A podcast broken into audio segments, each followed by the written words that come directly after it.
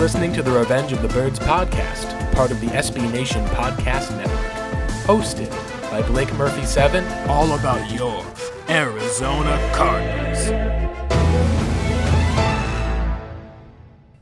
Hello, welcome into the ROTB pod. I'm your host, Blake Murphy, on Twitter at Blake Murphy7. And I'm here talking with Ryan Day uh, with Big Cat Country, the SB Nation site for the Jacksonville Jaguars. It is Trevor Lawrence week versus Kyler Murray, two number one picks.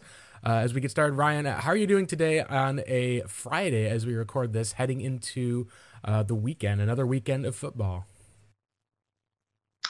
Um, well, I wish that everyone listening to this could see the Friday beers multiple that sit next to my laptop. So that's that should give you some indication of um, about how I'm feeling. But I think that I think that all Jaguars fans kind of expected, you know, this is going to be a, a, five or six win season at the best. Um, we did not expect Urban Meyer to look, I think, I don't know if confused is the right word, but to look as though, you know, look a little more unprepared than we would like. Um, so that's kind of a downer. And, you know, anyone who says, you know, they expected Trevor Lawrence to be perfect and not make rookie mistakes is is fooling themselves. So yeah, yeah. I was gonna say the Jaguars getting off to an 0 and 2 start, the Cardinals starting off 2 and 0, but it's in a game that the Cardinals probably should be a 1 and 1 right now, at least with the game coming off of the Vikings. Uh, you have the Jaguars at least as well coming off of um, uh, start against the Houston Texans in division. And then uh, last week, at least, being able to go up against the Denver Broncos. Uh, neither game has really felt like it's been close for the most part. So I want to at least talk about uh, just some of the areas with Arizona coming in. Cardinals fans seem to be confident, maybe even overly confident. So, what would be one of the, I guess you could say, positives of the Jaguars in this set? Because looking at that as a Cardinals fan, when Kyler Murray came into the league in 2019, I believe it took four games that they played before they were able to actually come away with a win. Uh, they started off at least in 2019, um, losing, I believe, their first, at least first three games, if not the first four. I believe it was against the, yeah, it was against the first four games they lost. It wasn't until week five that he got the first win in his career. And in that case, you see, hey, number one pick, you're the worst team in football. Um, there's usually a longer curve to get into, but what are some of the positives, at least, that you've been able to see so far with Jacksonville coming into this game? How NFL ready um, a guy is, even like a number one overall pick, the guy, you know, the guy that every analyst, every writer, every you know fan's uncle um, down at the bar was like, yeah, you know, th- this guy's the best quarterback in the draft.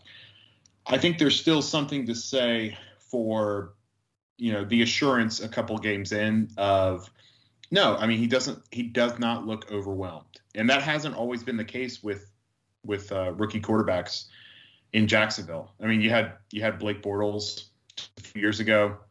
I mean the guy was in his fifth year and it still looked like the the NFL game was was too big for him.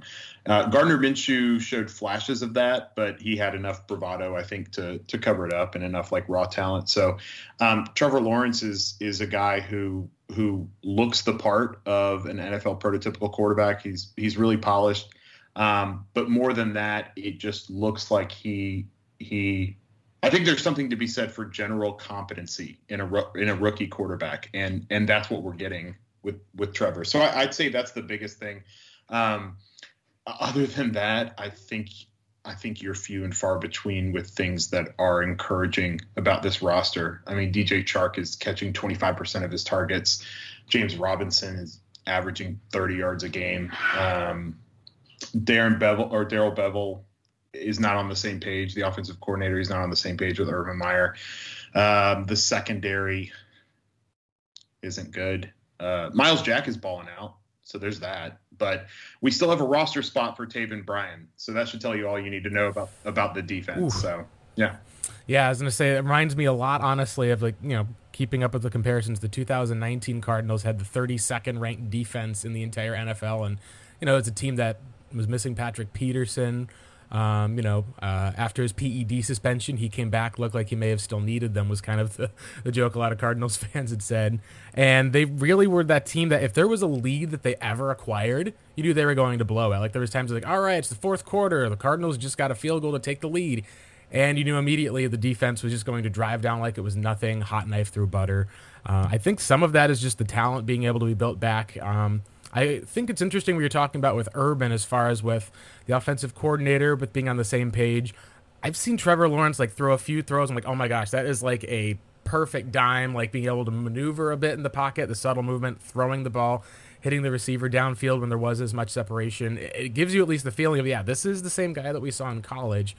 But then there's also been areas where is, has he not been on the same page as well with some of the balls that are uncatchable through the first few weeks? He's got the most amount of uncatchable balls passed in the NFL how much of that is perhaps with between Urban and some of the other places being on the same page, or you think that's more of a, a Trevor issue as far as hey, like he's just getting adjusted, used to the league, maybe even learning a new offense, something that Kyler Murray was the guy teaching his offense to the rest of the players on the team when he came into the league, because that was how they decided to adjust. What is kind of the biggest thing as far as for where the source of for why Trevor just hasn't seemed like he's fully been able to click with the rest of the offense yet that you think? Well, I think a big part of that is the offense is without a, a, true identity at this point. I mean, I know we're only two games in, so uh, it's it's hard for it's hard for the Jaguars to get into any sort of rhythm so early in the season with a rookie quarterback and a lot of young players. But that was the critique all through the preseason is like what so what what exactly do you do? Like what what is this based on? Is it um, you know is it volume passing? Are we going to try and you know uh, are we going to try and run to set up the pass? Um, are we going to take some of the pressure off of trevor's shoulders? Are we going to go vertical? Are we going to have a lot of dump offs to you know tight ends? Like what what what exactly is going to be this offense's calling card, and I think they're still figuring it out. And I think I think that is number one. The biggest critique I would give to Urban is like he doesn't have a clear vision of like this is this is what I want the offense to be and to look like. And I think it's hard for a rookie quarterback to come in and be like, uh, you know, to to produce and and be successful when there's it's hard for him to know like all right this is how i fit in. The, these are the sorts of things i need to be working on. Um, and yeah and and i and i'd kind of flip the the question back on you. I know you alluded to kyler when he was a rookie you know really really being a leader of teaching and also like forming that offense. Like what what was that experience like in arizona? I mean was he making some of the same just mental mistakes where man, he put the ball five yards away from where it needed to be, or was it a little bit smoother this early in his rookie year? Yeah, uh, the interesting arena, I think, at least that, in my opinion, went back somewhat to the head coach in ways was the first game the Cardinals played. They were down 24 to 6, which is the same score that that awful 2018 season started with. And then you end up seeing a bit of adjustments where it felt like I think a, lot of it was the Lions essentially just kind of gave up and backed off, allowed Arizona to come back into the game. Uh, Cliff Kingsbury was trying to like pull a fast one or something of like, oh hey, we've got a dummy offense installed. And everyone, you know, he was like shocked when they actually were prepared for his ten personnel that he ran out with four wide receivers. Like, cool, we'll just blitz the heck out of you guys and make your pass protection suffer they ended up getting some of the adjustments down and were able to kind of rally back into the game by going back to some of like the core basic concepts of hey we understand we're going to have to protect up front here hit this guy on the slant route we'll protect a bit here. And then it was all right this is a clutch gotta have it third down play. We're going to go ahead run the read option. And kyler's just going to trust his legs to pick it up. And it was seeing some of those areas and adjustments of where it was like all right let's not overthink this and try to be able to go back to some of the strengths which were you know get the ball out quick and then use Kyler's legs, and they're able to drive down the field and eventually um, tie that game. And it was interesting, I think, as far as with him learning, there was a lot of stuff after that game that you saw that were mistakes. Like, uh, I think the biggest thing that I, a lot of people noticed with Murray was, you know, whether it was bailing the pocket too soon or with his legs or being able to develop, there was inconsistencies that we saw from college, such as oh, hey, it's third down and three, and defense would mush rush, put their hands up. He's a short quarterback. He'd just throw the ball like he always would. They'd bat it down. And then you would see other areas as far as for where it was growth and leadership where he would, you know, would be as willing to kind of, you know, talk to guys and stuff on the sideline. And that's been something that he's developed like over the last three years. Like it's like, oh, 2020, he gets Hopkins. You see him take a step forward. You see not as many balls batted down. You see him essentially trust his legs a lot to start running more. And then you see them being able to say, all right, we got an identity of we can know we can throw it to Hopkins on an out route on third down. All right, it's third and 17. All right, Kyler is going to run with the ball and he's going to fake like he's going to throw it, force the defense to turn around honor that, and he's just going to run and pick up the first.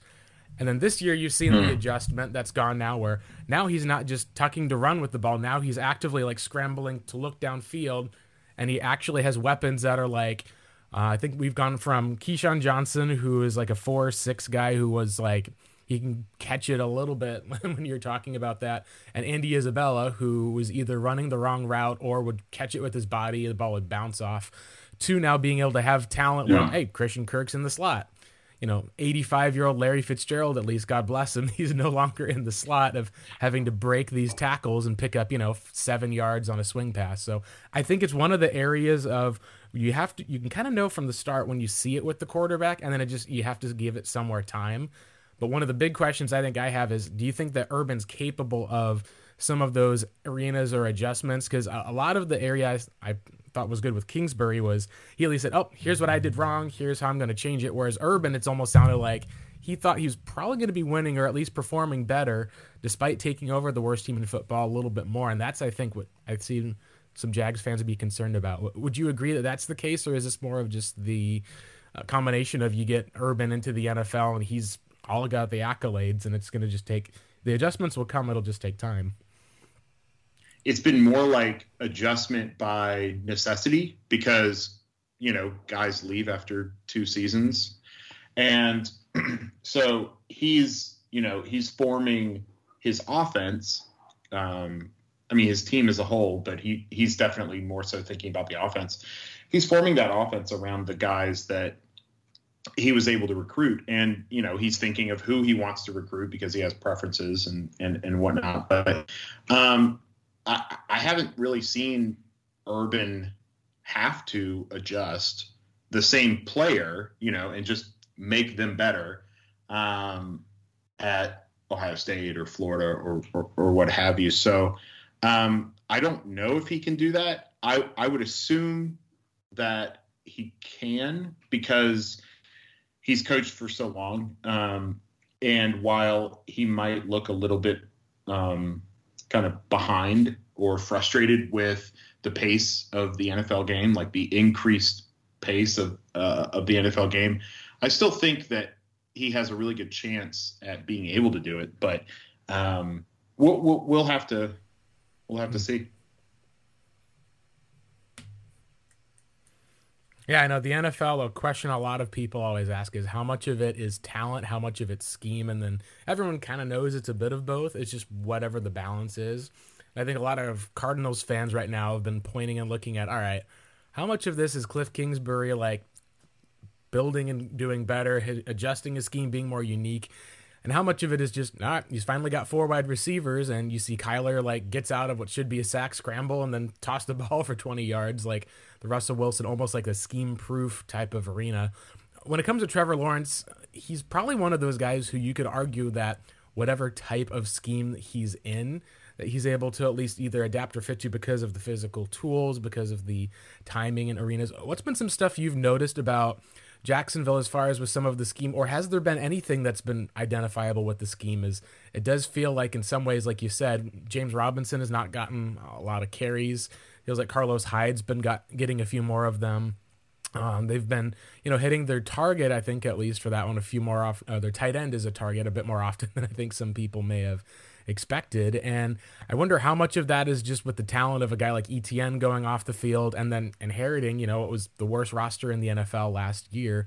I kind of tend to think that talent usually ends up superseding a scheme in a lot of different ways. And so if the Jaguars are having to build this talent, the question is, hey, are, are we running the right scheme? Uh, what were some specifics you think of that schematically the Jaguars could either use to attack the Cardinals or, you know, taking some lessons away from the last two weeks? You got a week one game against the Titans. Cardinals looked unbeatable. Week two, it was like, and we can't really seem to stop the outside zone or the run at all. Kirk Cousins, you know, scrambles out of the pocket and throws for a touchdown running to his left. You're like, oh, that was that was really Kyler Murray like. That's that's weird out of Kirk.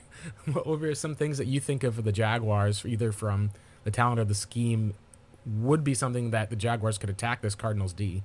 Do as much as the players can do, but talent.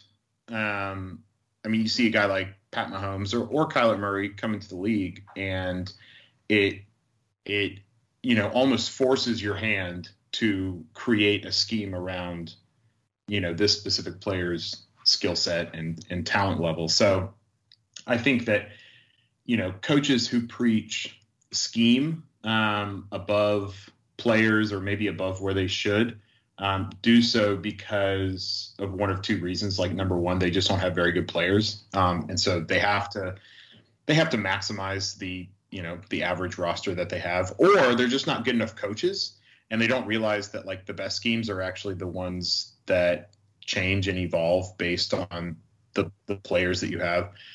Um, as far as you know what the what the Jaguars can do to um, to match up against the Cardinals. Um, I think the first thing is to pray. um, oh man. Uh, well, I mean, because because here's the thing. Like I, I said this earlier, our defensive line not only has a roster spot for a guy uh, like Taven Bryan, but is giving him meaningful snaps. And Taven Bryan is a very bad football player. Um, he's one of you know the biggest bust in the last decade for the Jaguars, and he's personally, you know, one of my least favorite draft picks because Lamar Jackson was right there. Lamar Jackson was on the board, and you know, 85 year old Tom Coughlin said, "No, we need an interior. Uh, we need a white guy who plays interior defensive line. Like that's from Florida. Like that's that's what this team needs. Like so." Um, so I just think you know this. I, I think this game on Sunday begins and ends with the the Jaguars' defensive line's ability or inability in this case to uh, throw Kyler Murray off of his game. I don't think that's going to happen, and so I think Kyler Murray is going to um, just sort of have an embarrassment of riches uh, when it comes to you know choosing whichever of the you know three or four Cardinals receivers, of which I mean y'all have like a good stable of receivers, and not just like a bunch of talented guys. Like it honestly seems like, um, it seems like every like it's almost like a like a hand picked. It's almost like a a a custom spice rack that my wife would like tell me that she spent seventy dollars on when I get home after this interview. She'd be like, "No, no, no, I got I got this, um, you know, seasoning. I handpicked it because of like these meals that we cook, and like I didn't just get regular salt. Like I got, you know, the Himalayan pink salt that goes really well with the flank steak that we're going to be cooking in three days. Like it seems as though this this set of receivers is, um, is you know they all have different roles, they all have different skill sets, they all have different like giftings, and they work really well in in concert and that's going to be that would be really hard for any secondary um, as has been evidenced by the fact that y'all have scored what 35 40 points a game um, the first two weeks. Yeah yeah 38 week one missed a field goal that would have been 40 with the titans and then week two with the ja- with the um, vikings it was similar it's about 34 points or so at least. They didn't have a missed field goal but they did have a couple of uh, at least one pick six, and then I believe a turnover in the red zone on uh, a pass. And this is a spot where the ball was thrown late by Kyler. He sometimes can take a, a, bit of a second, hold on to the ball a bit long. He did get hit in the head; it just wasn't called. So in that case, it's like, all right, throw the ball a bit sooner. They hit you in the head anyway. You're at first and goal uh, if they're going to call it. But instead, they saw it a little bit too close, and that turned out to be about.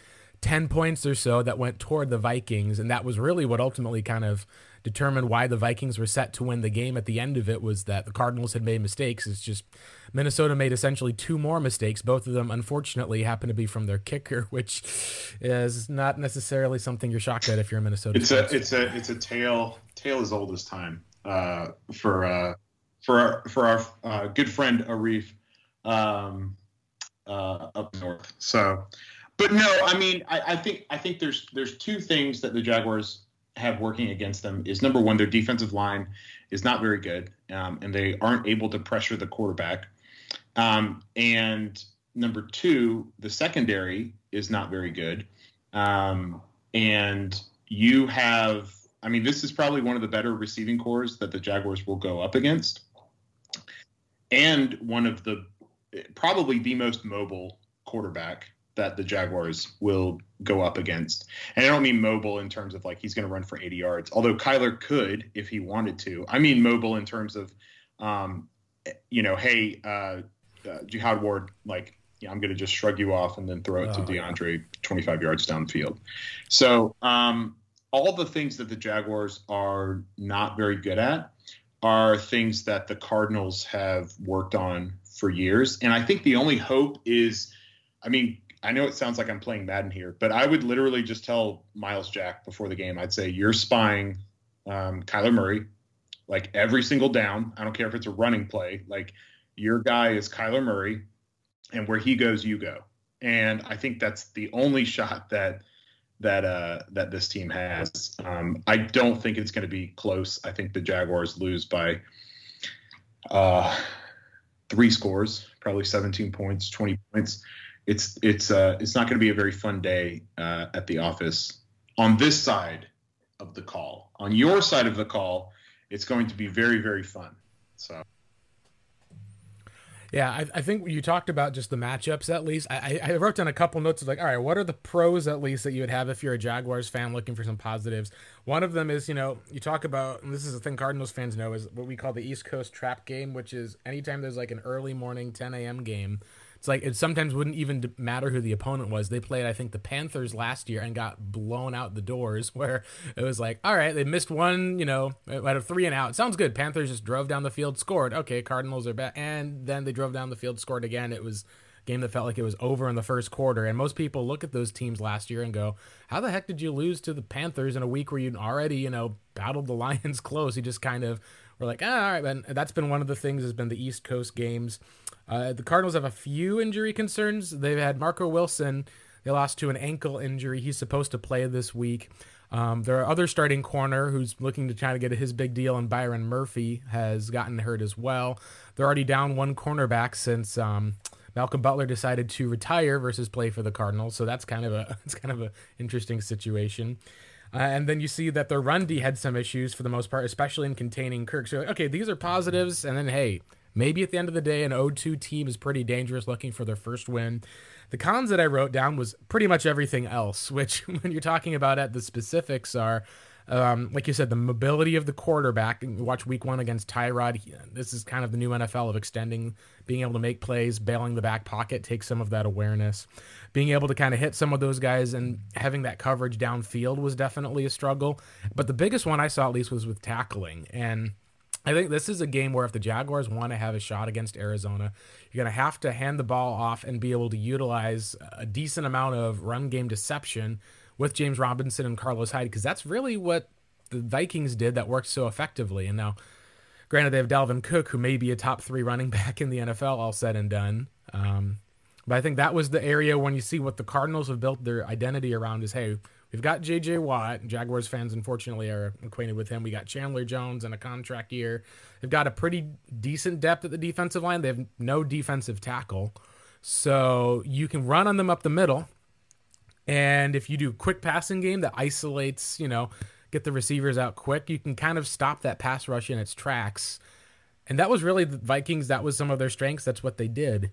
Um, I don't know if that's going to be helpful enough as far as even if the Jacksonville comes out with that type of offensive game plan, just the tackling, at least on the defensive side, has just not been there. To Where you're talking about not just Kyler Murray, but the other weapons that they have with, you know, DeAndre Hopkins, maybe one of the, if not the best wide receiver in the NFL. He's up there in the conversation. You got Christian Kirk is in the slot. You've got Rondale Moore, at least, is able to kind of break tackles and pick up, like he's leading the NFL in yards after the catch. Uh, AJ Green. Um, Maxx Williams been having a career game. He looks like he may be bound for a career year. So there's one player, at least in the Cardinals, that hasn't been quite as impressive as maybe was advertised through camp. But like you said, the tackling is one of the biggest things of some of it's effort, but some of it is just when you've got a team that's more talented on the other side and the defense is still being built and developing guys. That's the biggest concern I have is like you said, is like, all right, there's a play that they're oh Kyler up, oh, they didn't get him. He runs over here and there's a guy who's just open at least for the most part, just due to some of the playmaking nature. That would be the biggest thing where I kind of agree with you of um, being able to see on that side. What would be some of the def? I think we talked about how the defensive side, at least for the most part, would go up. Um, do you think that the Jaguars, when you look at the Vikings and how successful they were, do you think they're capable of that sort of game plan first, or is a lot of that then going to fall onto Trevor Lawrence to avoid um, some of those different mistakes? Because that's one thing about Arizona is they love trying to force mistakes and force turnovers. They'll take the easy completion at the cost of potentially, you know, getting a big sack or an interception down the field. When, you know, a Tyrod Taylor led offense should not be uh, working at peak performance. Goes up by two possessions um, with like maybe what eight minutes left in the first quarter. Um, and then it, you know, it goes, okay, now we got to pass. Like, and Trevor ends the game with 51 pass attempts. I think that Arizona's offense is a little more dynamic and talented than Houston's. I think Kyler Murray to DeAndre Hopkins is probably a notch above Tyrod Taylor to Brandin Cooks. Um, shout shout out Brandin Cooks uh, for being wide receiver one on my fantasy team. I have no idea Love how him. that man has Um, managed to have like but- a near Hall of Fame like trajectory to this point on all those teams. I'm like, how did how did it. this? This is okay. This is like sometimes you're just happy to be surprised, and it's just like, well, I don't want to play against the guy at least for whatever reason. Yeah, yeah. Side note: I don't, I don't, I honestly couldn't tell you if the quarterback last night for the Texans was Mills Davis or Yeah. Davis Mills. I think it was Davis Mills, but I could, Uh. I honestly could not tell you. And still, Brandin Cooks is out there getting 10 catches for 120 yards. He almost scored a touchdown. Good for him. But anyway, um, back to Tyrod to Brandin Cooks. I mean, a Tyrod Taylor led offense got up two scores uh, by the middle of the first quarter. Um, if they can do it, Arizona can do it, and then that puts the game on Trevor's shoulders. And like I said before, DJ Chark, I think he's I think he's a very talented wide receiver. I think he could be like a top 20, top 25 guy in the NFL. He hasn't shown it through the first two weeks, partly because of Trevor's, uh, you know, he has some off-target passes. I I don't think he really has a very good rhythm with DJ Chark and the rest of the other receivers, which again goes back to Urban Meyer letting Gardner Minshew, Gardner Minshew get first team reps for weeks throughout training camp, therefore stunting the development of his rookie quarterback. Um, and so, yeah, I mean, I, I think that it's just it's just it's just one of those you know snowballs going down a hill that just gets bigger and bigger where okay kyler to deandre for the second touchdown of the game. It's not even the second quarter yet. Trevor is still trying to build up a good rhythm with these receivers. Um, the run game is just not it because i mean you're talking about carlos hyde as though he's a legitimate like nfl running back. Like he's not. He's not he's not he's carlos hyde. Like he should not be uh, getting t- uh, 10 touches a game like he has been with the Jaguars so far this season. And so um, it's just it's a it's a really rough spot I think for a rookie quarterback to be in. I think Trevor Trevor has handled it well, but um, I could I could totally see this being another game where Trevor you know ends ends the day with like 50 to 55 pass attempts. Yeah, that would be one thing that would concern me as a Jags fan since the offensive line hasn't looked like it's been as strong. And I, I feel like a lot of it is just if you're able to kind of have some designed runs for Trevor that take some of the pressure off, I feel like that's one of the cases where he's been super effective with. Um, I agree with you at least of, you know, Hyde, you could say he's been efficient, but efficiency doesn't equal game breaking big plays, which is one of the issues I can sometimes have with a place like Pro Football Focus. Like, hey, that one went well. It's like, okay, yeah, but you know, if Frank Gore or something like that saw the right hole versus, oh, hey, you know, uh, having a guy like Travis Etienne, I think, who could make one of those big game breaking things, having him out is something that then becomes a, a huge area of trying to be able to find enough playmakers. And, and that's kind of something like talking back with Arizona and how it's developed over the number of years. It's taken them like way almost too long to kind of get to this spot with their receiver core. Like they spent a second round pick every single year from 2017 And then you, they spent a second round pick, a second round pick, second round pick, traded a second round pick for DeAndre Hopkins, which you know never should have happened. But hey, Bill O'Brien decided that he wanted to, you know, he's like, all right, I guess I got to earn this pink slip and get free of Houston one way or the other. Might as well take it all down with me. And then the first actual draft pick that was successful in this case for a receiver has been Rondale Moore just this year. Some of that's because Cliff Kingsbury has been running this more horizontal raid where even though I think, and this is kind of maybe tying into where you say about Urban, is it's two games in, so it's a bit early. But being able to establish what your identity that not only your offense is going to have, but that you want and some of the why, I think is super important. Uh, part of the reason I think that the Cardinals have had more success now with more being able to pick up on the quick pass game, the horizontal raid as they call it, is that it's pulled some of the safeties down into the box and also in some cases it has made it where you can't just line up your safeties in the middle of the field because if Kyler's going to swing it and you've got a one-on-one coverage, he makes a guy miss, and you're watching Kyler being able to run the ball. Suddenly, you keep getting burned. Then, as soon as you shift your safety over, hey, Kyler Murray, you can pull the ball, run, and takes off in that vacated spot. So it's like, okay, the chess play pieces that we have, knowing how they're going to work, what the identity is.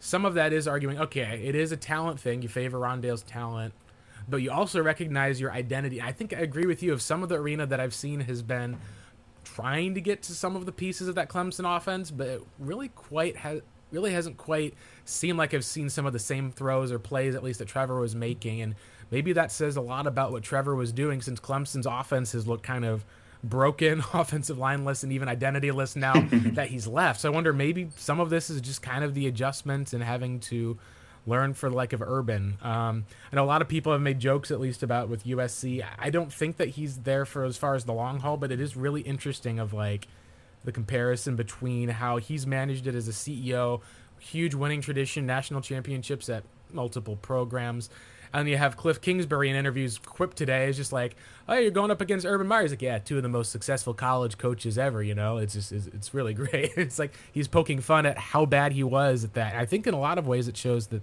the NFL is very different. And I think I'd ask you, what is kind of then the feeling of adjustment or being able to right the ship or turn this around that we're seeing through two weeks? Is this kind of an avenue where you know, you feel like you're maybe a coach away, or maybe it's just all right. Trevor's going to figure out. It'll just take time because I think I've seen some people wonder if Urban's holding him back in some regards. I don't think that's the case so much as I think it's just it's hard to win with rookies in the NFL and with a young bad team. Yeah, I mean, I don't I don't think Urban is is doing anything in game or during practices uh, since the regular season started um, to hold Trevor back or to scheme in a way that he's not able to get in a rhythm or anything. If anything, he's he's putting too much of the offense and too much of the pressure on Trevor's shoulders. And Trevor is handling it well, and he's, you know, he he never lost. What I, I think the stat was like he never lost a game in college. Like it, it, you know, week one was the first game he lost since high school or middle school or something like that. So, I mean, Trevor is dealing with it well. What I would say that Urban's fault is, um, and and I said this earlier, is he set Trevor up to fail. I think Urban underestimated the importance of practice reps during training camp. And um, a lot of college coaches will give you know, two, maybe three guys, first team reps in those August practices leading up to the first game or two. But the reason college coaches can do that is because they schedule, you know, uh, Jacksonville State or UAB or, um, you know, the Rice or uh, uh, Central Arkansas. Like you schedule these, like I hate to use the word cupcake because these are legit like D1 athletes. But compared to Ohio State, University of Florida, these are cupcake teams, and they are preseason games, um, and that's why they schedule. You know, they're the equivalent of preseason games for for college teams, premier college teams, and um, you can kind of work out the kinks in the first two weeks of the actual season, and um, yeah, Urban. I think Urban really dropped the ball um, giving Gardner that much practice, and uh, uh, and everyone knew that he was trying to deal Gardner. for weeks. Everyone knew he was like just holding out for something higher than a day three draft pick for him. Um, and so I think that's that's part of the frustration too. So what I would say is like there, there's nothing really like schematically that Urban is doing to to to hurt Trevor. It's it's all in the what we saw in the preseason, what we saw in training camp, what we saw in offseason um, uh, activities and, and and whatnot. It was hey from day one, Trevor should have gotten every single first team rep that you had available and then some. Like Trevor, like you you you said he was the guy, and then you said there was a quarterback competition, and then you traded Gardner, and you said again he's the guy, and it's like no no no, you draft a guy number one overall in your very first draft with your very first NFL team. He is the guy until like he is traded um, or he's released in five years or he dies. Like, sorry. Um, so, so I, I, I... yeah. I mean, it's Trevor Lawrence. Dude won the national championship as a freshman and has been essentially, like, by all accounts, like the hype train for him was even bigger than Andrew Luck, which is in a lot of cases, uh, some of the avenue thought that was really interesting was that I think the worst team technically in the NFL last year was the Jets they end up deciding because they have Adam Gase to ruin something, and Zach Wilson has shown some promise, but also in other cases looked like worse than Trevor Lawrence has at times, especially. And that's one of the cases I think of. Um, Kyler is that the hope is that he will be able to pull the Cardinals franchise up regardless of what was going on. We've seen that you can't really do it alone with just the quarterback, at least, as far as you know, maybe a veteran can do it, but that's I think at least one of the hopes and one of the things that's promising for Jacksonville is that over time he'll be able to pull it up. But like you said, you're not seeing a lot of early success, and if that's on the head coach, that ends up becoming an issue. Yeah, I mean, and, and Urban, to his credit, welcomed that. He said, "Hey, it's you know, it's on me. Um, I think everyone knows that Urban is the de facto general manager you know Trent Baalke is there, but I think that Trent is mere, merely like I say merely. Um, it's kind of demeaning. Like he is the general manager, and he has NFL experience. I think that's why Urban picked Trent to be in that position to help guide him for the first couple of years in his NFL journey, and then you know Urban would take on that sort of um, head coach GM role that I mean, t- speaking of the Jaguars, Tom Coughlin took on, Bill Parcells took on, like all that sort of stuff. So, um, but yeah, I mean, Ur- Urban has said, I'm the guy. Uh, all the blame resides with me, and um, and I I think that's why I feel pretty okay criticizing him because he kind of slept through free agency. He picked uh, at the top of the second round uh, a defensive back um, in Andre Cisco that is not getting playing time. Um, he picked some projects. He picked some recruits from his college days uh, in the you know in the first three or four rounds, and um, it, you know it's it's it's tough to watch. I think that I think that the bye week is going to be really big. I think it's going to be more of the same uh, up until then. And honestly, I wouldn't be surprised if the Jaguars didn't win a game until after the bye week. Because because when are we going to do that? I mean, are the Jaguars going to beat Arizona? No. Are we going to cover the spread against Arizona? No. Like, are we going to beat? Are, are we going to win on national television against Joe Burrow? Probably not.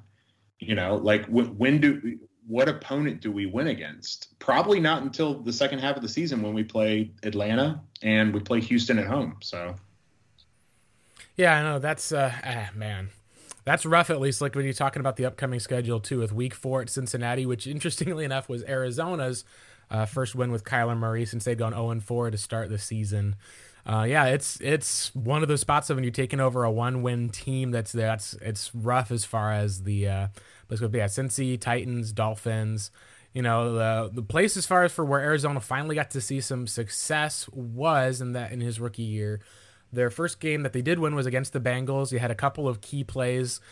The Cardinals had, had terrible red zone. Like you'd be like, hey, they can drive the ball down the field, and then they just wouldn't be able to punch it in. They'd have to kick a field goal. They end up beating the Bengals off of a couple of Kyler Murray runs, and then a, back when David Johnson, you know, still had some athleticism left, he made a big catch. You're able to kind of sneak away a win. And then after that, it's been kind of like sometimes you get lucky with different wins or matchups. Like you mentioned the Falcons.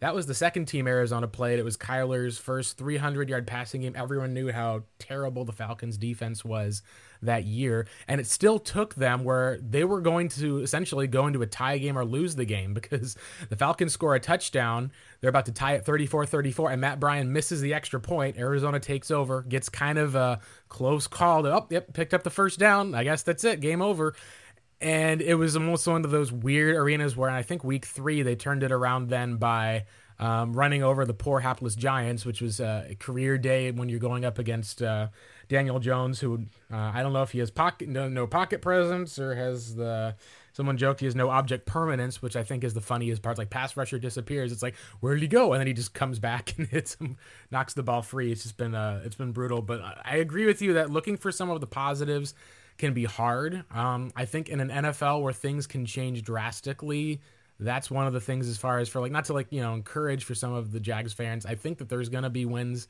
uh, on the schedule. It's just I don't think I agree with you. I don't think it's gonna be against um, the likes of Arizona, and part of that's because I think it's I think it's in the process of Urban of in a college football, once you kind of get to that establishment point and you can be that CEO and delegate things down below, you're always going to have an offensive coordinator who's a stud who'll want to work under Urban Meyer that you can kind of like see and know, hey, you can take you under, fix a few issues, and you go and lead another program after a couple of years. Um, we've seen that take place even with um, OSU, and we've seen that be the case for a lot of other guys under him.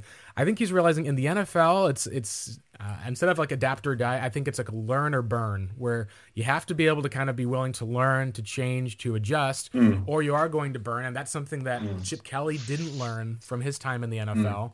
And whereas Cliff Kingsbury, you can see even in that year one, he started off the year running 10 personnel. And this is just one of the, the dumb things that he did too, which he did a lot of things very similar to Urban um, in his first couple of games. He had this secret offense that they teased that they never practiced in um, preseason. I think there was two practices that they started that we saw with that offense. I'm like, oh hey, it's the ten personnel stuff from like Oklahoma, and then immediately it was like footage leaked onto Twitter. All of a sudden, card security is like, nope, nope, put the cameras away, put phones away, and just pushing back and all of that you know, it's like, hey, if if teams really wanted to know, they just send someone in secret to your practice. Like people are going to study film and to know your plays instead. You're not really going to be able to surprise, you know, uh, you know, it kind of takes Matt Patricia and throw him under the bus a little bit like that. Like you may Matt Patricia may be the guy you think you can surprise, and they as a result did not work on a ton of these plays in the preseason and even in the open practices. It was like they just reserved some of that time for all right no one's looking. Okay, cool. Now we'll practice the real plays we're going to run. We're going to run a dummy offense out front. And when you're practicing that again and again, you're just not able to get that same type of repetition and success down. And so they really struggled a lot on anything except for the broken plays throughout the first four to five games. But by the end of the season, they had a lot more help talking to the offensive line coach. And suddenly you see them running 12 personnel, like as their main personnel more snaps under center for Kyler Murray. They're able to run the ball more effectively, utilizing a lot more of the RPO uh, offense, where you're able to at least, you know, Kyler's comfortable with it. You're even able to have some of these plays under center. And you saw the adaptation where it was like, okay, if my left tackle is going to be more confident having a tight end on his left if he's got an elite pass rusher, then I'm going to put that tight end on his side. And that's something that then is, uh, I think, part of what um, Urban may be going through some of the same pattern where we haven't seen that yet. And I think that would be the concern for Jaguars fans is if there isn't some of those changes or adaptations, then I think there's going to be some questions or worries later in the year because you, like you said, you've got the Falcons coming up, you've got the Texans coming up. Heck, you've got the Jets in week 16. Like there's a probably a decent chance for the most part that you could say, hey, we're expected a five win team, we're not going to get there this season. That's okay because we at least can look and push for some of the positives then I think at least it's just going to be up to, um, you know, seeing at least to how much Trevor Lawrence is able to adjust or develop. Because right now, I got to tell you, like, if the Cardinals lose Kyler Murray, like, they may have the talent to win another game or two this season, but they've done such a job of building the entire offense around him and putting like everything on his shoulders that it really is tough as far as when it comes to scheme or into that area. Is if he's not healthy, like you don't really have a chance. And in some cases, it's like, all right, that's true of any team. But in some spots, the teams that have done the best of adapting to like their quarterbacks and going on to still win games or compete, like Kyle Shanahan and others, that's kind of the level of success that you're hoping you can still see from the Jags, even if Trevor Lawrence, so that he, if anything, just so that he can be able to make plays. and I, I think that's actually kind of encouraging for Cardinals fans. Like the fact that your coaching staff and your franchise has built not just the you know the team around Kyler Murray, but you've built schemes, you've built you you've brought guys in that you would not have brought in because of Kyler Murray.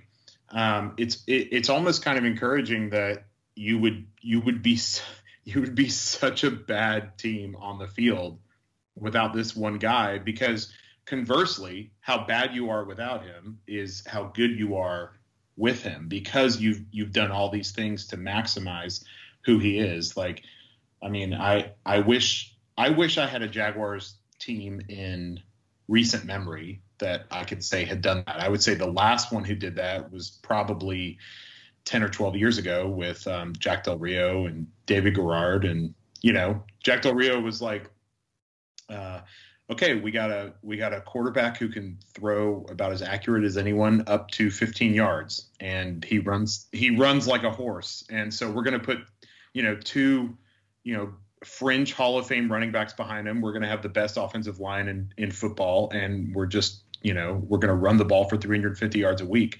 Um, and without David Garrard, I mean, you you you know you you put uh you put some six four white guy in there who tries to stand in the pocket and throw the ball, like who's going to throw the ball to? Like, you know, the worst receiving corps in the league? No, like there that receiving corps was brought here because of their downfield blocking, because of their route running, you know, seven yards off the line of scrimmage. So I, I think I think I would be really encouraged by the fact that the Arizona would literally implode if they had to put in their backup. And who is your? Oh, they've got a good old Texas boy Colt McCoy, which is uh, really funny because most people I talk to are like, "Wait, he's still in? Is still in the league?" and so it's like, yeah, it's good, good for, him. him. It's also funny. I think is like the joke that we've had is that Cliff, who played for Texas Tech and coached at Texas Tech, and Kyler's an Oklahoma guy, that they brought him onto the staff just to kind of like you know poke the poke the bear a whole lot as far as like, oh hey, how's Texas doing? Oh boy, you guys are about to lose to the SEC big time, and just being able to have some of that rivalry that they've gone on, and I, I think some of the other areas is if there is. Um, hope as far as for the Jags in return is seeing how it's like looking back into the past when you see this Jaguars team of where the Cardinals were in like the 2018 2019 season. Like 2018 you mentioned how passing on Lamar Jackson was bad. Imagine trading a fir- giving up a first a third and a fifth for Josh Rosen being the case when it was like hey our coach wants to be a run first team. Lamar Jackson's right there and they instead trade up for arguably the worst of any of those quarterbacks, at least for the most part, and then have to trade him away for a second round pick who they use on a fifth round slot receiver that is basically only on the team because he's a second round pick. Um, he's basically being their special teams gunner right now. So, yeah, imagine spending a first, a second, a third, and a fifth for you know your five nine special teams gunner who just really can't catch. And that's in addition to like you brought in a head coach who was overwhelmed, didn't make adjustments. You drafted a bad center. You had every decision you kind of could have made in the 2018 season coming off of that was wrong. And you have to watch the guy who retired versus coming back to play for you go to Tampa, get Tom Brady, and get a ring. And so when you're the general manager in that position, it's like there's a reason why Steve Keim has been hated a lot. But you look at how he's adapted and changed to be able to first say, all right, fine, we're going to go ahead. It's a sunk cost pivot off of Kyler Murray go to a different offensive guy who people are going to attack us, but hey, like he's boosted offense everywhere he's gone. And then being able to have some of that humility of being able to draft and admit mistakes, like, all right, our linebacker room has not been working out. We're going to go ahead and draft back to back first round linebackers because we just need playmakers right in those spots. We're getting eaten alive there. Um, being able to then trade some of the different picks to add in talent of you know, not just trading for DeAndre Hopkins or Rodney Hudson, at least giving up a second and a third. One of those may be a no brainer type of deal.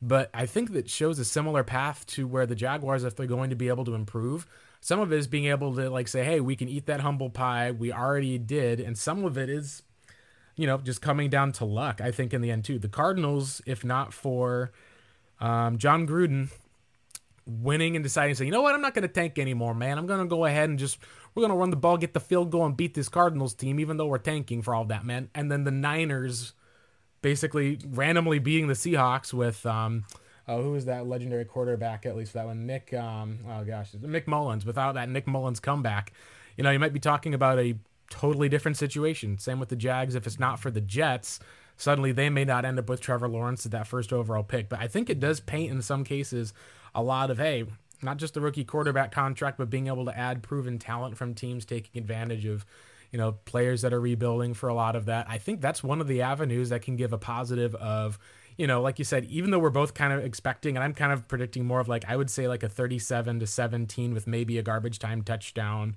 so it's not that close of a game type of aspect for the Cardinals. Um, because I just I think after the struggles to Minnesota, I don't think that they're going to look past the team so much as if it was you know a blowout of the Vikings. Maybe that'd be your trap game. But I think looking into the past, you can see the positives that from Arizona taking this awful, terrible team that couldn't be turned around and being able to be into one that's you know maybe not going to win the NFC West, but is going to be up there and at least competing week in and week out. That's what I think Jaguars fans are hoping for, at least with this Trevor Lawrence era.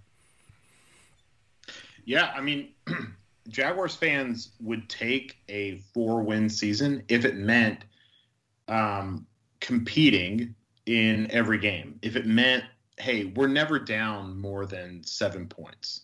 Um, and in fact, uh, a lot of these games were tied going into the third quarter, the fourth quarter, or we're down a field goal, or maybe we're up a field goal and they score a, a touchdown in the you know top of the fourth, and um, we just never score again. I, I, I think that's the thing that is so demoralizing is not only are the Jaguars not in these games uh, to start this season, we're at the tail end of a 15 loss uh, streak from last year and so the you know we're 15 months you know 16 months without or not 15 like 13 months without a win and so yeah i mean it, it is really discouraging i think 37 17 is a good guess i i would tend to say that arizona might score more than that but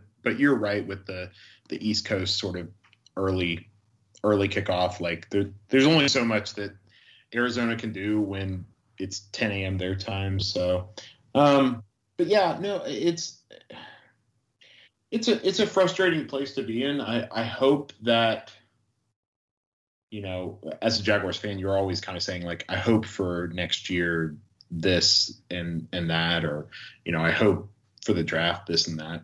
That's kind of where we've been the last decade. Um, but it, you know, we finally have, and we've never had the number one uh, overall draft pick. He's a quarterback. He's the, you know, he's he's the guy um, that everyone said was going to be great. So I think I think when Jaguars fans say, you know, I hope that next year, blah blah blah, it finally means something because we don't have Blake Bortles, we don't have Gardner Minshew, we don't have Chad Henne, you know, uh, uh, taking snaps under center. Like we have Trevor Lawrence, who we want to be here for the next you know five years, uh, and then hopefully re-sign him for the next you know 15 years after that. Um, and uh, yeah, so I, I, I really think it's just I think this year, you know, up until the bye week is going to be really tough because Urban's not Urban's just not even going to have like the mental bandwidth or the space to make the wholesale adjustments that are necessary for the Jaguars to even be competitive in, in, games going forward. So um, it's going to be tough up until the bye week. I think after the bye week, you start to see, um, you know, I forget how many games we have after the bye week. I think it's like seven. I think you'll see three wins after the bye week, and people will latch onto that and they'll be like, "Hey, you know, we we we almost went 500 um, at the you know in the second half of the season." Um, I think that'll give us some momentum. Um, I think that'll give Trevor Lawrence some confidence, and I think that you know, next year is about um, plugging holes on the defense because I think the offense, I, I think the Jaguars' offense is serviceable. Um, I mean, any offense that includes a decent, not great, but decent offensive line. James Robinson, he rushed for 1,200 yards as a, a rookie, 1,100 as a rookie. DJ Chark is there. Um, is throwing to him. Uh, Laviska, whom you know we're trying to get in a rhythm. I don't know why he's not there yet, but he was he showed that he could be good. It's a serviceable offense. You get a decent tight end in there, it's fine. The defense, it's quite literally just pick the best defensive player on the board, and that that's kind of an easy process for a, a young NFL uh, head coach slash quasi general manager like Urban Meyer. It's just like, hey, who's the best mm-hmm. defense? It's not like he has to narrow down like, oh, do I pick a safety or a lineman? And it's like, no, just right. pick the best guy and he'll make your defense better. Yeah, no, I think I agree with a lot of that. I think some of that has already been started, at least with everything for trying to take CJ Henderson. There's a couple of interesting, I know, like cards draft stories that I've kind of heard with uh, through the rumor mill, which one of those was at least the Cardinals target in the, I think it was 2017, no, 2014 draft. They had a deal already in, a, in accordance with Bruce Arians' number one guy to trade up to the Vikings pick to take Blake Bortles. Jags came and took him out of the blue. So it's kind of almost a reversal, at least for the most part, where Arizona didn't really get to develop him behind Carson Palmer for a year or two like they wanted to. You know, I don't think his arm and some of the other places were as much of a fit. Instead, he goes to Jacksonville and has to kind of just take over. And then I know this last year with, I think it was the CJ Henderson pick, uh, Cardinals were looking heavily at uh, Isaiah Simmons or Derrick Brown they end up seeing an extra quarterback get taken ahead, at least for the most part, that, you know, in some cases surprise people. So they say, all right, cool, we'll get to take Isaiah Simmons. Otherwise, we were going to trade back into the 16s and see who fell for the most part, as Atlanta would have been jumping up, trying to get ahead of the Jaguars for that corner. Atlanta ends up with a corner that hasn't been good. Uh, I know at least Henderson's had some flashes, but there's been also some, you know, struggles and other things in camp. And Urban's probably a tough coach to play for in that regard. But it's interesting as far as like I wanted CeeDee Lamb that year to reunite and pair the college quarterback with his guy.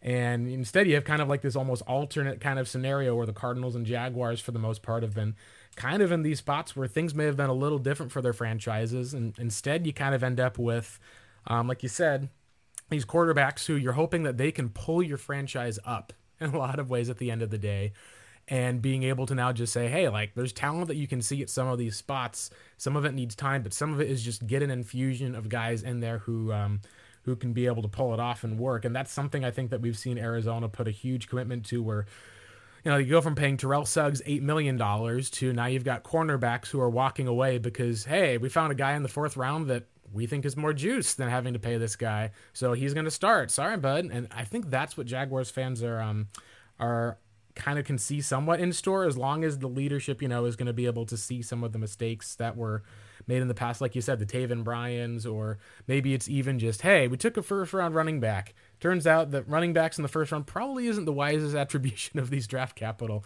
Let's go ahead and boost up the lines, boost the defense up. As long as that's some of the case, I think that's where there's a bit of um, bit of optimism. So uh, I had one last thing at least to go over today before we get off. At least it's been a good hour talking. Um, which was kind of looking at the secondary. Arizona secondary, I think, has some guys in Budda Baker. Even Jalen Thompson's been playing well as far as tackling. Um, the biggest concern that people have said about Kyler and Lawrence so far, uh, Lawrence has been the uncatchability of some of the balls, but he's also thrown five interceptions, and some of that is just it's rookies. Like Kyler Murray had a three interception game against the Steelers, and that turned out to be the difference in the game with one of those in the red zone. Um, he's also had up to this point three picks through this season. I know it was one against the Titans, running to his left, one on one coverage, throws it to a tight end that he shouldn't have been targeting. You've uh, Arizona's tight end room is honestly worse than Jacksonville's, and that's you know that's saying something when you look about it. Uh, Oh well, I, as I say, Maxx Williams, as far as for that one, proved last week. Maybe it's not quite, so be 31st maybe as far as for that goes. But he's targeting their tight end three and against Kevin Byard, and it's like that's probably a throw that you should just not try to be able to make it against Kevin Byard for all of that. Uh, but he did have two interceptions last week against the Vikings. What kind of would be as far as if the turnover battle is going to be any of the different cases for the most part? Uh, who do you think at least would be able to have some of the edge? I feel like the Cardinals' talent for that and being able to force some of these mistakes because of that defensive line is where I would probably give the Cardinals the edge. But I'm curious as to what you think about with Jacksonville being able to kind of keep up some of these, you know, even costly turnovers like we saw with Kyler Murray. If he doesn't throw that pick six last week, Cardinals win the game handily. If he doesn't, you know, throw that ball late went to double coverage, trying to hit the, you know, middle of the field up the seam, gets picked off, you probably have a touchdown if that's thrown earlier. Instead, it turns into three points, takes it into a totally different direction. What do you think as far as for either having some of the edge or what plays you might be able to see from Jacksonville if they can force some of these mistakes in the Cardinals offense? Um, I really go back to uh, us both talking about the amount of pressure that is put on Trevor's shoulders, and not just like in a general sense, hey, you're the number one pick, um, you're the face of this organization, blah, blah, blah. In game, I mean, the defense that Urban inherited slash assembled through free agency and the draft has been letting Trevor down and so Trevor, as the you know player that he is, um, feels that he has to go in there and win the game by himself. He's also had a number of drops. Um, receivers are not doing him any favors. Um, I when I said DJ Chark caught 25% of targets, that's an actual stat. Like you know, and that 75% of missed throws is not all his fault, but some of it is. Um, and so Trevor is trying to force passes into windows and into spaces that he just shouldn't be. And he'll he, he'll look at his rookie film two years, three years down the road, and he'll be like, I cannot believe I tried to make that play. Um, so yeah, so I you know I would say that the turnover battle is definitely tilted in the um, in the Cardinals' favor. And I haven't even talked about the defensive line that much yet. Like, here's a question for you because I'm way more familiar with JJ Watt than I want to be. Like, is he is he good? Is he still good? Yeah, he's not elite, but he's still good. And part of what we saw with, and this is kind of maybe an AFC South thing, the Titans at one point there was a play where you're watching where they've got two guys on JJ Watt with a third. They're almost like chipping in to help as far as when they're running a boot play to Ryan Tannehill.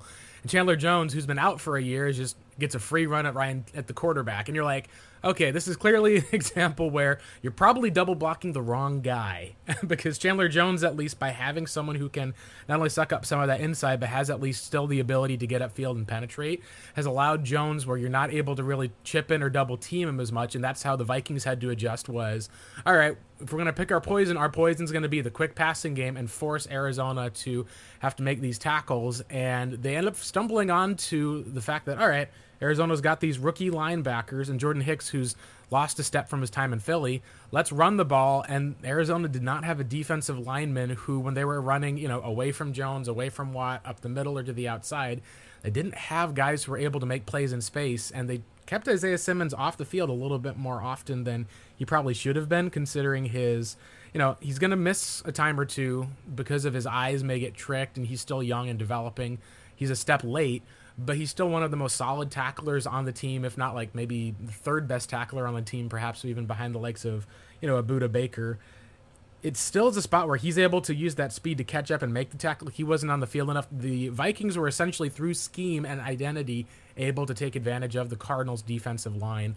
I'm not sure if Jacksonville is going to be able to have the same place because it still came down to the Vikings at the end of the day. Kirk had to make the throws and they had to be able to have offensive line execute enough to be able to, you know, sell and get the outside zone. Dalvin Cook had to then have a big game. And I think that's one of the avenues of where it is ultimately in a lot of things, like you said, talent overcomes scheme. Scheme can help by putting talent in the right places to succeed. And I kind of agree with you is that right now with Jacksonville, I think they have to be able to do some work to figure that out because uh, through two games, we haven't seen some of the adjustments made that have been able to put James Robinson in areas to succeed or have been able to make life a little bit easier for Trevor Lawrence. You said he's having to throw these passes to these receivers who are not getting enough separation and hope kind of that he can make it on a dime. And if someone falls down, that may be an easy pick. So that's. Um, that's an area where I think the biggest thing with Watt is it's still a little overstated. Like, is he worth the 15 million or so a year? Probably not quite that, if we're being honest. But then you look at Larry Fitzgerald making 11 million a year, and if it's like, all right, we need a clutch catch, Larry is just there for the most part. He would come through. And sometimes you do pay for that motivation, the leadership, and that ability and character where you're like, all right, we got JJ Watt in the field. Don't really care what he's making. You can see some of that impact. And that's a spot where um, I know as a Jaguars fan, it's he's the guy who strikes fear into you at first, but really it should be Chandler Jones in a contract year who's going to be the guy I think to have to look out for is that's that's going to be a rough uh, spot for the most part with your uh, I, your left tackle. I I forgot that uh, Chandler was in a contract. Yeah, year. the Cardinals said, "Hey, gonna make him. We're not gonna pay him at least for that one. Let's see what you go out and do for all of that." And then it's just like, okay, and he had five sacks in week one, and still like he put a lot of pressure last week on um, Kirk Cousins. Kirk just happened to, you know, they ran away from it a bunch, and they again they ran the ball to essentially kind of isolate it where he wasn't able to get after the quarterback because they're having to play the run just so much. Um, things got tweaked in the second half where it got a bit better, but end of the day, it's like yeah, that's one of the avenues that, you know, for all the faults that Steve Keim has as far as not extending Chandler when he probably should have and gotten the deal in 2019, they're probably going to end up at least keeping him for the most part in Chandler by betting on himself as long as he stays healthy. It's it's like you said, it's it's going to be at least a boost for the most part, and that's where I kind of worry about one of those like. You know, uh, uh like a potential five sack game for Lawrence. You know, one of those maybe gets lost as far as for a fumble. The defense blitzes a bit more. Um, that's been one of the biggest last things I think as far as for points of where if I had to pick what the difference in the game will be, it's that Vance Joseph is a very blitz heavy defensive coordinator. The way you have to get around that is by again being strong with your runs to kind of like bait them into running the blitz and then boom, screen pass picks up 17 yards because their eyes got a little too aggressive. Um, Trevor Lawrence has not been good against the blitz. He's last in the NFL with that right now. Kyler Murray himself was terrible against the blitz. Like year one and two, I'd tell you, just blitz him he he can't outrun you when you blitz him, then you know you basically got him. This year they've at least adapted enough where he knows to be able to throw the ball. They at least have a game plan against these cover zero. He's thrown at least three touchdowns. I want to no two touchdowns, and then a huge fourth and five conversion that they had two of those to Christian Kirk, who was beating his man and.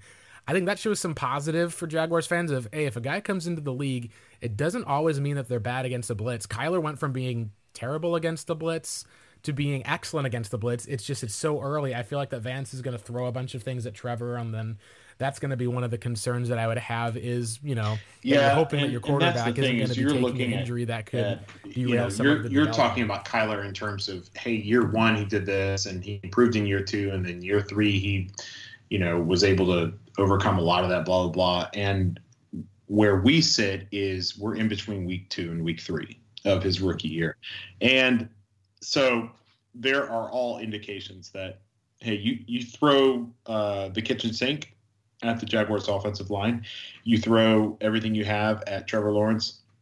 He's he's going to he's going to make a couple of throws that even you know Cardinals fans who get to watch Kyler Murray week in and week out, he'll make a few throws where you're like, goodness gracious, like, okay, that's why he's the number one pick he will throw at least like a pair of of interceptions. And depending on how, you know, the Jaguars are able to scheme against guys like Chandler Jones and even JJ Watt. I mean, he's not great, but he's still probably he'd still probably be the best pass rusher on the Jaguars. He's um, disruptive um, is the biggest thing. Like as long as you're disruptive, hey, that's that's probably good enough at this point in your career. Yeah. Just staying on the no.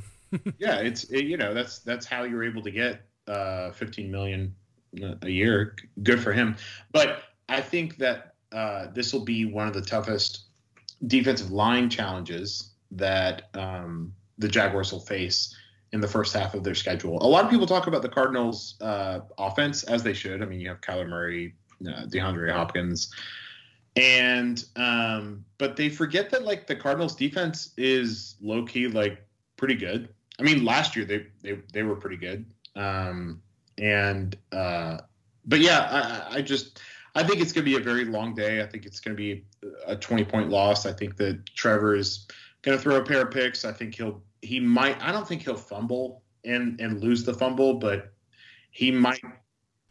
No, that's what Chandler Jones Yeah. does. At least is the biggest one. His arms are like in freaky, so he'll just kind of close and be able to force that. So that would be the one thing as far as like if it's going to be a five sack game that the Cardinals are able to do if they just blitz, it gets confused holding onto the ball. That's why I say like, hey, tre- run, Trevor, run would be my advice if I was game planning Or- for the or just- Jacksonville Jaguars. Run the ball at least a lot and be or able to maybe utilize that. you know. Laviska finally finds his place, and you know this is a game where either they have schemed for this beforehand or after the first quarter when Trevor's you know had a pair of sacks on him and stuff like that. Like, um, they say, hey, Laviska, we're, we're going to do some screens, we're going to do some quick passes, we might do like a wildcat or something like that, just to get the pressure off of off of Trevor. Who knows? Yeah, no, I think that's at least a great example of how like some of the areas of it's almost like using kind of Cliff Kingsbury's own offense against him in some different ways, at least for some of his identity in places of I think it was the Panthers game last year. Their offensive line just got wrecked, and what Cliff did was just threw a ton of horizontal passes. They got out of the game. His quarterback at least didn't get hurt. I called it a bit of turtling, was what I called it, where he kind of turtled a bit. But looking back on it now, when you've seen how Murray's been able to develop, it was a costly loss last year. It probably kept the Cardinals from the playoffs. Um, but when you're talking about being able to develop in some of that long term approach, being able to keep the quarterback healthy and upright was probably the most important thing um, that they could do at the time to keep that development moving forward. So. Um, that's really about all I had, at least for the most part. It's going to be really interesting to see as far as, you know, like we're both predicting a Cardinals blowout. Um, for the most part, when we were predicting Cardinals blowouts and stuff last year, we ended up being totally wrong. so that was one of the things that was funny as far as my You- track record went. You you won't you Yeah, won't. Be I, I. I was saying at least I told people this is like one of those games where if Arizona loses this game, it's like uh, it's going to be really concerning because it's like all right, you lost this game, you're heading into a game against the Rams next week. Oh boy, this is uh, this is this is uh, what what kind of went wrong here. So Right. that would be one of the arenas at least. So we've got our final score predictions in. We've got kind of the outline set up for that one. Um, really, I think it's just one of those avenues at least where in some cases at least it's the the narrative that I have for this game is seeing where the Cardinals were and then seeing kind of a picture of who the Jaguars could be. And it may take a couple of years for the most part, but I think that's great. Uh, as we wrap up, at least want to see if you can go ahead and pitch any of the places as far as whether there's content, um, places where you provide um, Twitter accounts to follow. Um, this is kind of your moment here if you want to be able to pitch that because uh, Jaguars Twitter for all the time that I've been on Twitter for the last 10 years has been like, I, I consider it like almost another fan base of mine with following that. And unfortunately, Blake Bortles, everyone talking about Blake all the time, that kind of is one of the things I'm like, hey, I can relate to all of that. Sorry for, you know, throwing that interception, as everyone said that they like, we hate Blake or something like that. Yeah, no, um, yeah, I write at bigcatcountry.com. Um, we've got a great team of writers. Alfie Crow helps me um, lead that, and um, we we've got right now on the homepage film rooms. Uh, we've got observations. Um, we've got you know practice breakdowns. And so, if you're, you know, if you want to learn more about the Jaguars, go to bigcatcountry.com. Uh, you can also follow me at at Ryan Eats Cake. So that's at R Y A N Eats Cake. Um, I post. Um, I do. I play drums. Um, I write about the Arkansas Razorbacks, um, and um, I also commiserate uh, about B- Blake Bortles with the rest of our fan base. So yeah, at Ryan Eats Cake, follow me, and um, yeah, I think that's it. This was a lot of fun. Got to drink some uh, PBR That was great. and uh, chat about football with Blake. Yeah, Friday beers. Friday beers. Friday beers. It's great. Yeah, I had a buddy who just went to his first NFL game, and it was Jaguars versus Texans, and he texted me going, "Where's Blake Bortles?" And I was like, "Oh, oh boy, okay, like this is uh, this is a, this is going to be an interesting conversation to have at least." So that's at least fun. Glad to be able to spend some time at least with you. The podcast that we have for you guys can be found at the ROTB Pod on Twitter, as well as you can find any of the content we've written for our team at RevengeOfTheBirds.com. Thanks for joining. Good luck for that one, and best of luck to you and your Jaguars at least. Best of luck also to our Arizona Cardinals. Uh, the results may not be as pretty, but let's hope at least that we can uh, have some fun on Sunday. And that will be it. Yeah, go Jaguars. Música